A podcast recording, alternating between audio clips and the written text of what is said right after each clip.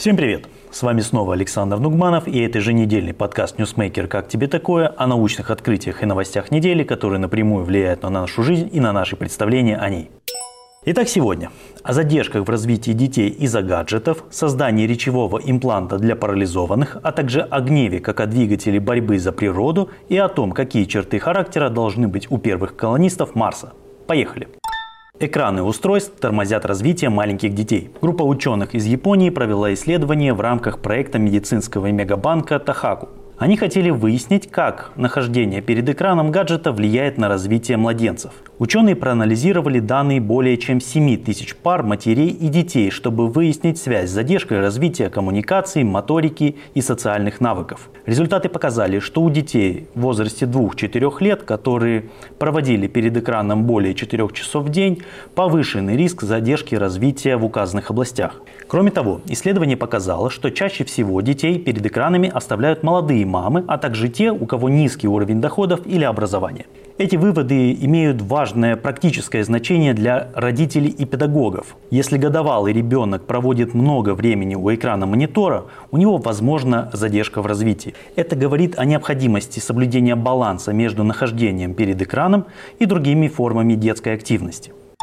Парализованные люди снова смогут говорить благодаря имплантам. Ученые Университета Калифорнии разработали технологию, которая позволяет декодировать и воспроизводить в реальном времени текст, речевое аудио и анимацию лица аватара. Для этого они использовали записи активности речевой коры женщины, парализованной из-за инсульта. У нее также был паралич голосовых связок. Технология работает так.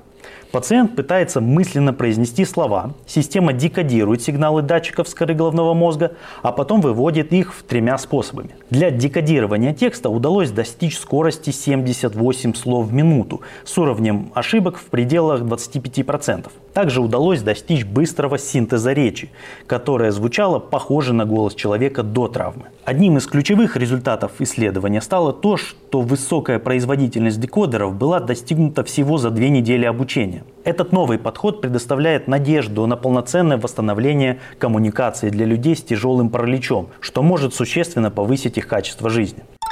Гнев можно использовать для борьбы с изменением климата. Новое исследование, проведенное в Норвегии, выявило, что чаще всего гнев становится именно той эмоцией, которая побуждает активистов действовать. В исследовании использовали термин «климатический гнев», когда речь заходила о негативной эмоции, которые вызывают сообщения из области изменения климата. Как это выяснили? Участников исследования спрашивали о эмоциях, которые они испытывают в связи с изменением климата и просили давать различную оценку. Затем применялась математическая формула.